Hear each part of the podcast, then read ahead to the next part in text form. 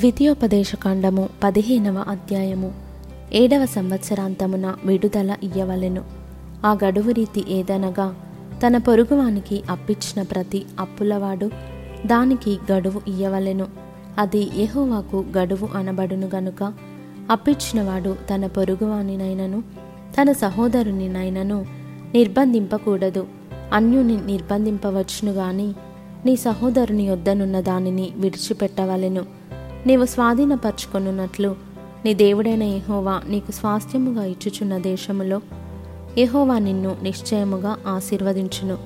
కావున నేడు నేను నీకు ఆజ్ఞాపించుచున్న ఈ ఆజ్ఞలనన్నిటినీ అనుసరించి నడుచుకొనుటకు నీ దేవుడైన యెహోవా మాటను జాగ్రత్తగా వినిన యెడల మీలో బీదలు ఉండనే ఉండరు.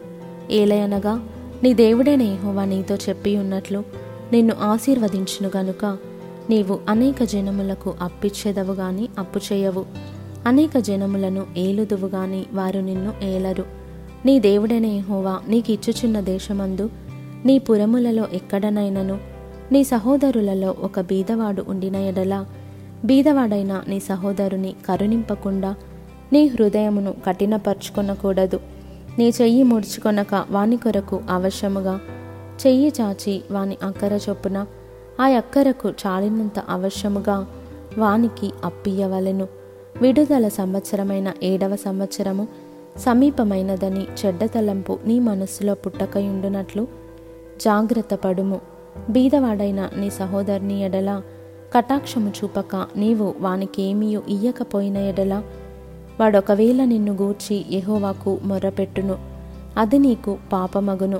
నీవు నిశ్చయముగా వానికియ్యవలెను. వానికిచ్చినందుకు మనస్సులో విచారపడకూడదు. ఇందువలన నీ దేవుడైన యెహోవా నీ కార్యములన్నిటిలోనూ నీవు చేయు ప్రయత్నములన్నిటిలోనూ నిన్ను ఆశీర్వదించును. బీదలు దేశములో ఉండక మానరు.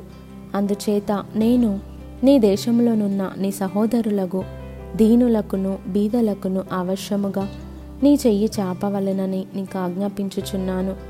నీ సహోదరులలో హెబ్రియుడే గాని హెబ్రియురాలే గాని నీకు అమ్మబడి 6 సంవత్సరములు నీకు దాస్యము చేసిన యెడల 7వ సంవత్సరమున వాని విడిపించి నీ యొద్ద నుండి పంపివేయవలెను.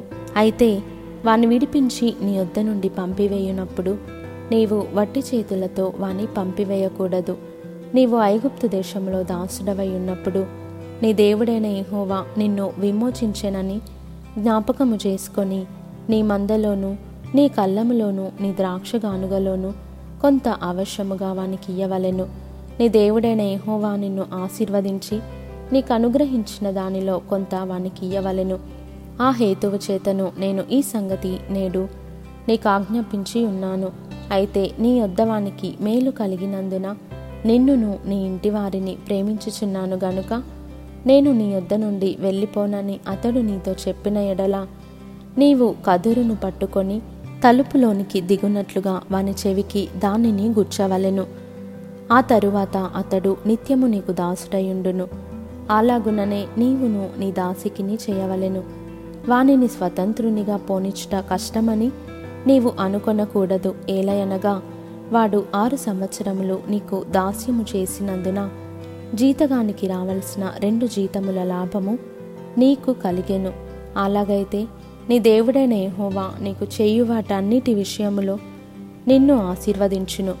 నీ గోవులలోనేమి నీ గొర్రె మేకలలోనేమి తొలిచూలు ప్రతి మగదానిని నీ దేవుడైన యెహోవాకు ప్రతిష్ఠింపవలెను. నీ కోడెలలో తొలిచూలు దానితో పనిచేయకూడదు. నీ గొర్రె మేకలలో తొలిచూలు దాని బొచ్చు కత్తిరింపకూడదు. యెహోవా ఏర్పరచుకొను స్థలమున నీవును నీ ఇంటివారును నీ దేవుడైన యెహోవా సన్నిధిని ప్రతి సంవత్సరము దానిని తినవలెను. దానిలో లోపము అనగా దానికి కుంటితనమైనను గ్రుడ్డితనమైనను మరి ఏ లోపమైనను ఉండిన యెడల నీ దేవుడైన యెహోవాకు దాన్ని అర్పింపకూడదు. జింకను దుప్పిని తినునట్లు నీ పురములలో పవిత్ర అపవిత్రులు దాన్ని తినవచ్చును. వాటి రక్తమును మాత్రము నీవు తినకూడదు. నీళ్ల వలె భూమి మీద దాన్ని పారబోయవలెను.